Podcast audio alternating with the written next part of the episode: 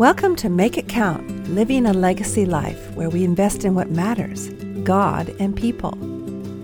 I'm Sue Donaldson, speaker, author, and creator of WelcomeHeart.com, where you can learn to know and show the heart of God. And that's what counts.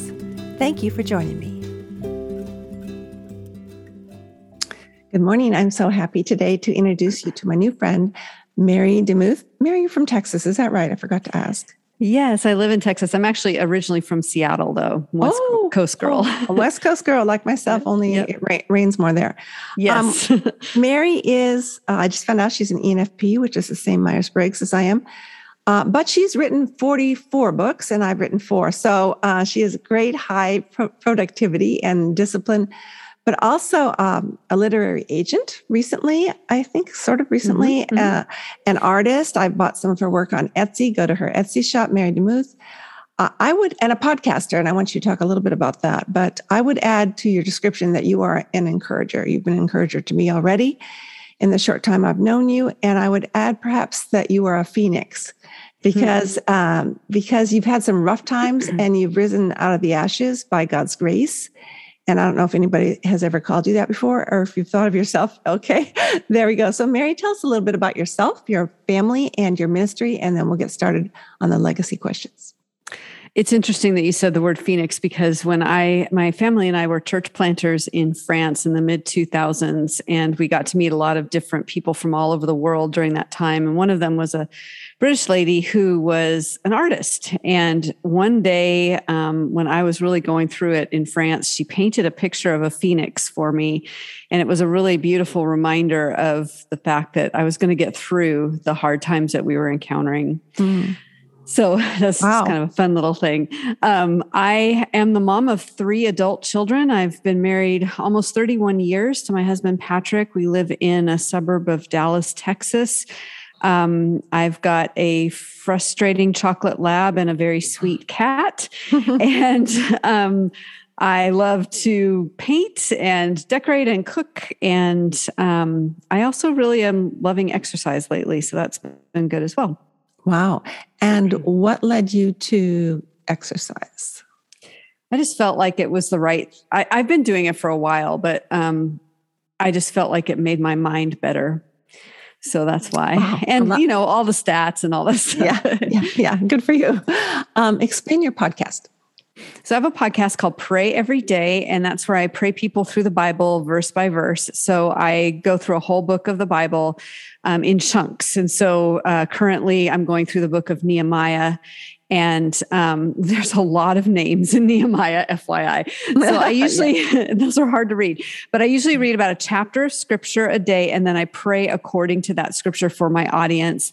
And that's 365 days a year. And the podcast is short, it's like five minutes long, but you get the Bible and you get prayer mm. every single day. Wow. I just think you can't really go wrong with the word and I also like short podcasts. Yes, it's a, good combination. It's a great combination. And how do you know which book of the Bible to do or which chunk? I just pray. So um, now, uh, next month, I'll start the book of Job. So, um, because I feel like people are going through the book of Job in their lives. And so Absolutely. it's just a perfect book to walk through. Okay. And do you use a certain um, translation? I was using multiple translations um, just to make sure I wasn't violating, you know, any sort of thing. Mm. Um, but now I'm using, just to really be clear, I'm using the World English Bible, WEB. It's a free version to be able to use without having permission. Oh, oh I didn't know. So when you speak it, you have to have permission. I don't think it it matters in a podcast because a podcast episode stands alone like a book would stand alone. So it probably doesn't matter. But just to be ultra safe, I'm using a royalty free version. Okay. Okay. That's great. And and tell the audience again the name of your podcast so they can sign up. It's Pray Every Day, or they can go to prayeveryday.show. Okay. Prayeveryday.show. And we'll be putting all her links for her things in the show notes. So don't worry if you miss that. Um, what would you say is the most important thing about you that you would tell someone? That I love Jesus. That's definitely the most important thing. He rescued me from so much darkness and uh, set my feet upon a rock, making my footsteps firm. And he's put a song in my mouth, and uh, I can't help but talk about him. And does that ever startle anybody? Um, when they um, say, "Tell us about, tell me who are you?" and you say, "Well, I love Jesus," does that like sure. throw, throw them? I mean, maybe in Texas you can say that easier than in Seattle, but has it ever thrown someone for a loop, or has it opened an opportunity to talk? More? It's a great question. Um, in Texas, it's really normal, so it's not a problem. In France, which is more like the west coast of the United States, it was a it was both a curiosity, an anger, mm. um, but also eventually a welcoming in to talk about it because um, most of the people that we were meeting there would say that they were atheists. Wow. Um, and so that was that. But they also were really into things like mediums and spiritists and things like that. And so they were spiritual. So saying that I was also spiritual was helpful um, to begin a dialogue. Yeah. And to begin a dialogue without arguing. I think that's key because I think that's so off putting and yet uh, you think, well, okay, they say they're spiritual, but I don't think they know Jesus. That's going around in my head. I don't know if you think the mm-hmm. same way, but then you quickly pray and say, well, what else should I say, Lord, now to keep bringing it around to you? Well, I love that. Um, uh, you write in your on your website that you say you no longer have to live haunted. Can you tell me a little bit about that? Yes. So um, I grew up in a home that I didn't want to duplicate later when I grew up and started having children of my own. Um, lots of uh, neglect, divorces, parental death. My my biological father died when I was ten years old. There was drug abuse in the home. There was selling of drugs going on. Um, and it was just an extremely unsafe environment. And uh, I also was sexually abused at the age of five from neighborhood boys. Um, after kindergarten, I would come home half day kindergarten and be with a babysitter, and the babysitter was the one that pushed me out into the evergreen air, into the uh, into the arms of these two boys, and they spent that kindergarten year molesting me. And um, of course, they told me that they would kill my parents if I told. And uh, eventually, they started inviting their friends. Oh, and at that point that's when i really snapped. And i it's odd that i didn't tell my parents but i think i intrinsically knew that they were not safe. And so i told my super unsafe babysitter who obviously didn't care. And um, she said i'll tell your mom. And then she oh, the no. next day the boys came back of course and she let me go. And uh, so then at that point, to save myself, I learned how to sleep. And so I would sleep all afternoon to avoid having to be with them and then I moved away, thankfully. Um, but I spent a lot of my life um, feeling like people were after me, and they were. There was a lot of just sexual predators in my life, and I, I spent a lot of time running away from them. Having my father die when I was 10 was difficult, several divorces in the middle of all that. And then, um, and then at, uh, right, right around seventh and eighth grade, I was definitely thinking about taking my life. And um, thankfully, I had a counselor who loved me and listened to me in my school. He was just wow. a school counselor, Mr. Thompson. Hmm. And then the following year in ninth grade, I was invited to Young Life by my friend Luann. And I started hearing about Jesus for the first time. Hmm. And that following year, as a sophomore, I went to a weekend camp where I heard the whole gospel and uh, that's when I gave my life to Jesus at 15 years old as a sophomore in high school. And so when I talk about being haunted, there's just so much trauma there. There's triggers, there's memories. And oddly, my memory was exactly correct. Um, you know, sometimes we chastise victims for, are you sure you didn't make that up? Well, I didn't make it up because I went back to the place um, where it all happened a couple years ago. First time I'd ever been back, and I I knew the streets. I knew everything. I, it was just odd how clearly I had remembered everything that had happened. Did you go with your husband or did you go by yourself when you went back? Did not go by myself. I did go with my husband and yeah. and I was like, praise God. And we were taking pictures of everything and I was forgetting about the body keeping the score.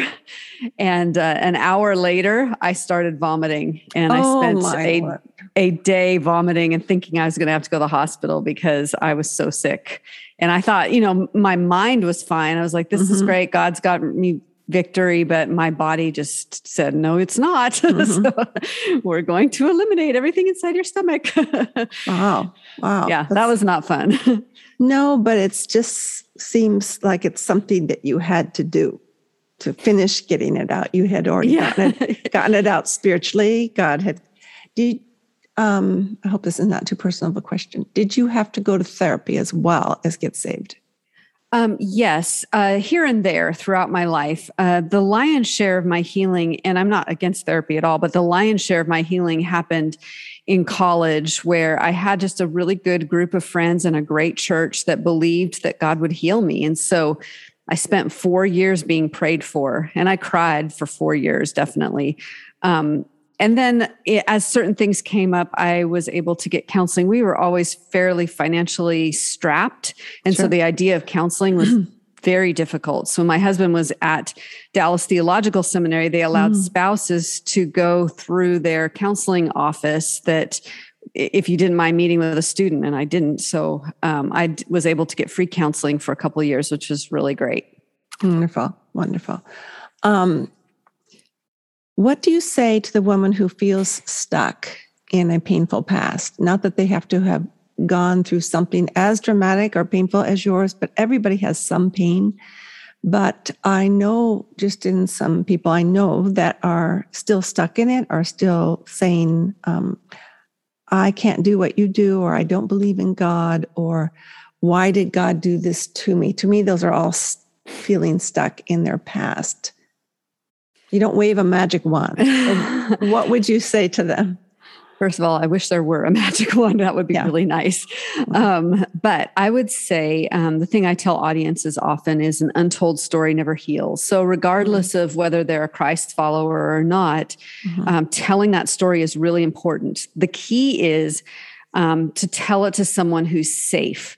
Uh, the Me Too movement has been very good in many ways, but one of the negative aspects of it is that people just started hashtagging themselves Me Too and sharing their stories for the very first time to a crowd of people that didn't know them or understand them or any of that. So, my caution is to find someone safe and let that story out.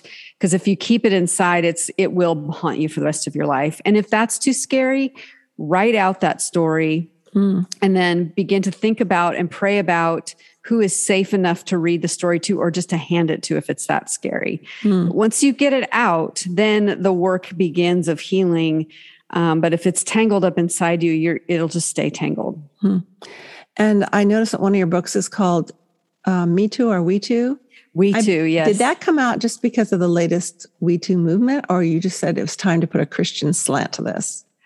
Um, no, it, it, actually doesn't have anything to. It, it does, of course, you know, because of the title, it it it corresponds with the with the Me Too movement. But I was getting really tired of how the church was treating sexual abuse victims, and I felt like there needed to be a book out there that talked about the importance of community and healing. Mm-hmm. And so mm. that's why it's called We Too. And the mm-hmm. subtitle is How the Church Can Respond Redemptively to the Sexual Abuse Crisis. So this was a love letter to the church to help the church to be a better, safer place for people who are hurting and need love and care and compassion, not judgment and, you know, uh, setting them to the side. And has there been a good response from churches?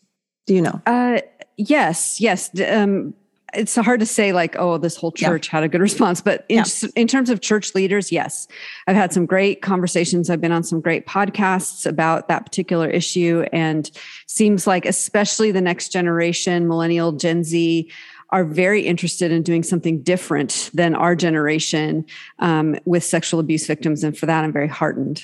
Yeah. And the fact is, well, I'm older than you, but my parents didn't even use the word sex. I mean, in their conversation, I mean, things have, have, things have changed, changed to, to the, some to the betterment, some not. Sure. And you don't have to talk about everything but um, but we need to love everybody and to know and to accept them because that's the way jesus accepted us. That's why i talk about hospitality a lot because jesus invited me to his table with all my warts.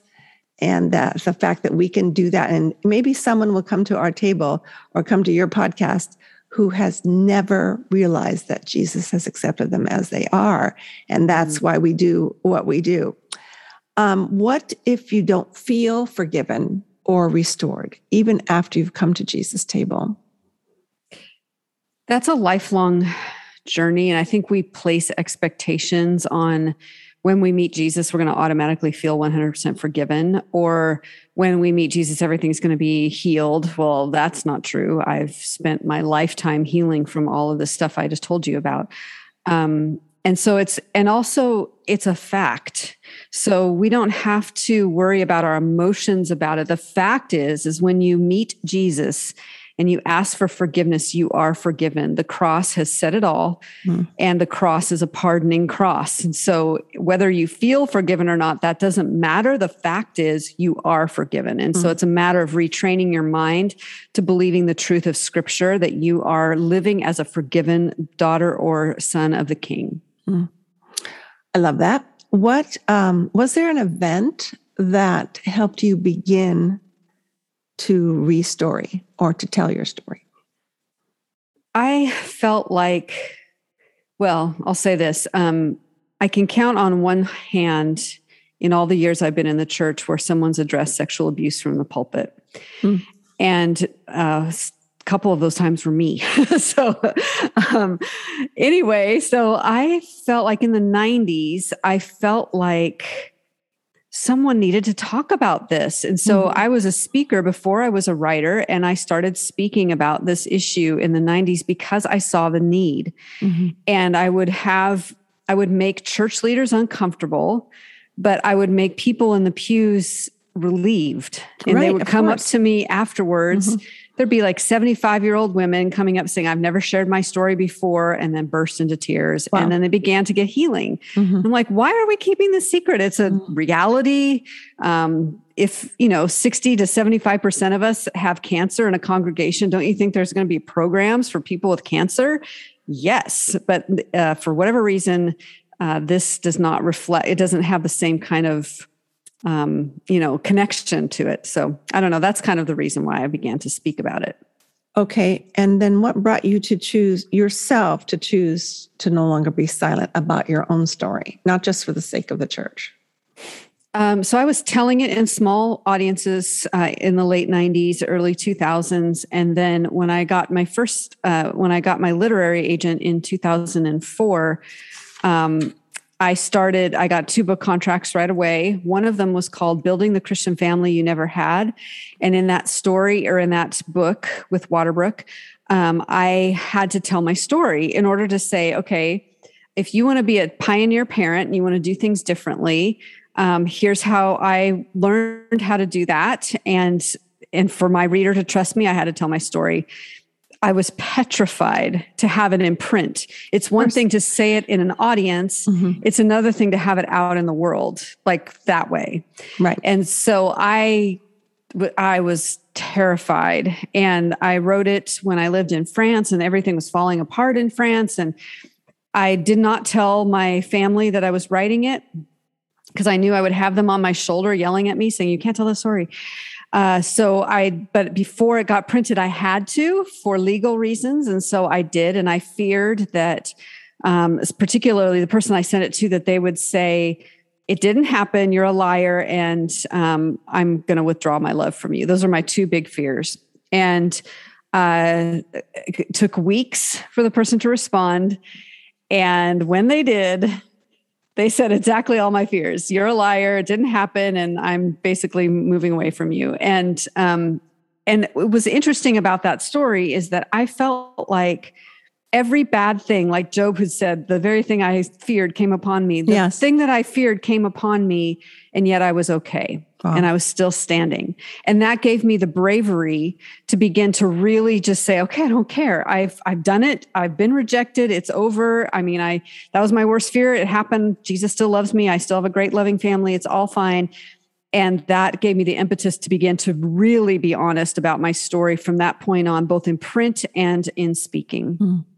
And has there been any restoration with that family member?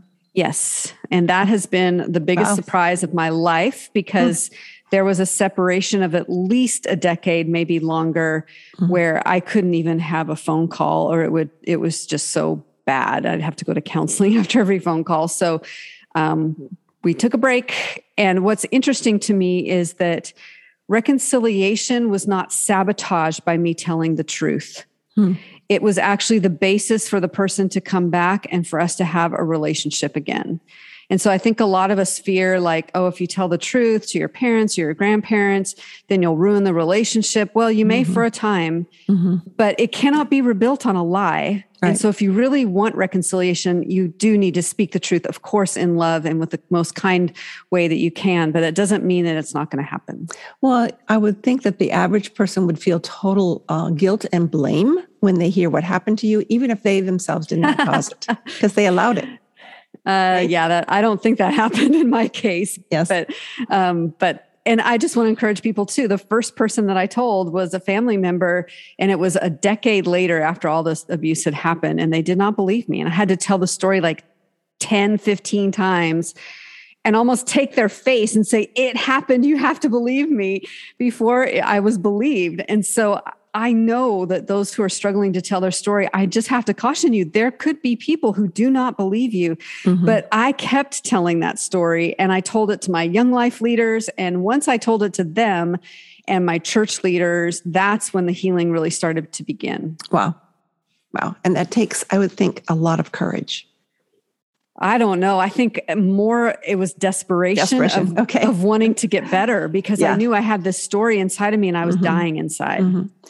In a very, uh, in a smaller way, I was desperate for to tell my story when I went through doubt. When I woke up one day and I wasn't sure that God existed, mm. and I was in the midst of a Christian college education, and it had nothing to do with that. I don't know what it had to do with, other than the fact that it took me several months to tell anybody and uh, another several months to uh, have my faith restored. And I feel the same way, Mary, that we need to talk more about doubt uh, to um, to the church because there are people sitting in the audience. I've spoken in college chapels where I've talked about it because no one talked about it in my college chapel. Mm-hmm. No one mm-hmm. ever talked about it. So then you feel like you're alone and uh, that there's really no end to it and there's no healing in sight. So once I started talking about it to trusted people, like you said, and heard some really fabulous answers like, if God is not big enough for your question, Sue, he's not a big enough God. And to hear that from someone that you respect really helped me. So I, I see that in a similar parallel, not that we need to hang dirty laundry, but that we speak the truth in love, not just for our, our own healing, but for the healing of our audience, the people who are listening. Mm-hmm. What would you say is your biggest legacy? I would say that it's a healed life. Um, I will be fully healed on the other side. I'm not. I'm not saying I'm completely healed, but um, because God has done so much healing from so much trauma. Uh, that's what I write about. That's what I talk about. Um, I did not parent my children the way I was parented. Uh, completely different legacy there. Um, my husband and I both are pioneer parents, first generation Christians. Hmm. And so we put a stake in the ground and we did things differently. Um, lots of mistakes along the way. So don't think we're awesome or anything, but um, but yeah, my legacy would be a healed life. Okay. And when you say uh, your stake in the ground, you decided as a couple you would do things differently. Can you just name two or three things that you did differently? Yeah, I definitely wanted to be there with my kids, and I wanted them to not ever feel abandoned. I wanted them to have a home where they knew that they were wanted and loved and so those are kind of intangible things, but I was constantly demonstrating and telling my kids that I love them because I, to grow up in a loveless home is a is a terrible thing for a child, and to grow up in a neglectful home, um, some statistics say that neglect is even worse than abuse because it's like they don't even care. so, yeah, right. uh, so I went I went the opposite direction. So basically, I just did the opposite of what I experienced growing up, in hopes that um, you know, in my frailty, the Holy Spirit would get a word in edgewise and really help me to parent my kids. Did you have models in your life as uh, young parents that helped you, or that you said, "Hey, I want to parent like that person," or were you being mentored, or did you just I, make it up? I kind of made it up. I I was watching people all the time because you don't mm-hmm. learn by hearing advice, you learn by watching. Right. And so if I saw someone being really patient with a child in a grocery store, I would tuck that away eventually when my um, oldest two were about were were just around, let's see, how old were they? Um, like four and two, four and one, I did meet a lady who I took a walk with um, once a week, and she mentored me, and that was really helpful. Uh, I just had all sorts of questions mainly what I did was I just cried a lot and got on my knees and said, Jesus, I don't know how to do this. I have mm. zero example, and my fallback is neglect. So mm. you've got to help me. Mm. Um, and have you written a book about that, haven't you? About reparenting, pioneer parenting. What's that called? Building the Christian Family You Never Had. Okay. Yeah, you mentioned that. I think that's a great title and so needed. And um, I'll put it in show notes. So don't worry if you mm-hmm. if you mm-hmm. miss the title. Um, you may have answered this already, but how are you currently leaving the he- the legacy of a healed life? Yeah, it's just living my life um, full bent toward Jesus and um, seeking the Spirit to tell me who to love and who to pour into. Um, it's writing the books that I'm supposed to write and praying every day on my podcast and uh, just continuing to walk in um, the next stage of my life with fear and trembling and trusting that God will lead me to the next thing and the next thing. Mm. And what obstacles keep you from doing those things? I think uh, COVID was one. Um, it kind of, just like you, it kind of upset the apple cart of I was mostly speaking to make mm-hmm. an make ends meet and and in having isolation for so long I feel like I've forgotten how to relate to people. Don't you mean? You know?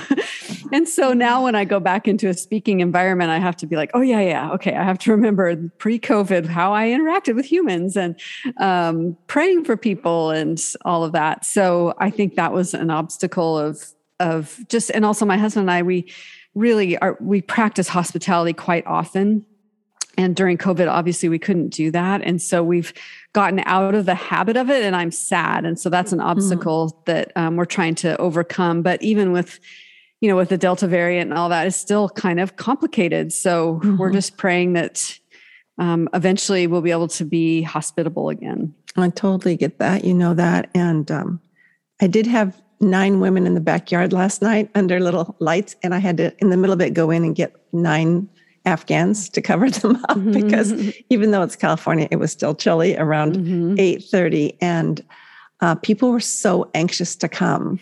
They want to get out, they want to fellowship with each other and I think the Lord just has to give us creative ways to do it. Yeah. Mm-hmm. Like front porch and all that sort of thing. But yes, I did miss the the big crowds this whole last year and who knows what's ahead, right? We mm-hmm. only got I was telling my pastor, don't worry about the mask thing you know, we've never been in control. We're just reminded now that, again, yet we are not in control. Only God is. Is there a last bit of wisdom that you can leave with our audience, Mary? I would say that um, Jesus makes it pretty clear. He says to love God and love others. And uh, that's really part of the Shema as well. I mean, it's throughout the Old and New Testament. And therefore, to bring it back, down to simplicity, I think we have really complicated lives and we can overwork and we can not rest and we can um, not take care of ourselves. But really, it boils down to Am I loving God today? How am I doing that? And am I loving other people today? How am I sacrificing for that? Um, and asking yourself those two simple questions every day will kind of reorient you back to what's really, really important. Mm. Yeah, recently I read um, the verse where Jesus said, Well, I have to go about my father's business. Mm. So I've decided I'm going to produce a to do list called About My Father's Business. Mm-hmm. And then my life gets interrupted all day long. And I go, Oh, no, that was my father's business. I don't need to fret as complicated as things are. Mary, you have been an absolute delight and a blessing. And so thank you so much for your time. Thank you for having me. I appreciate it. Until next time, think about your legacy, the one God has called you to live all for heaven's sake. I would love to speak at your next Christian Women's event. See my keynotes and retreat series, as well as the show notes from today's broadcast at welcomeheart.com. Thanks for coming. You're always welcome here.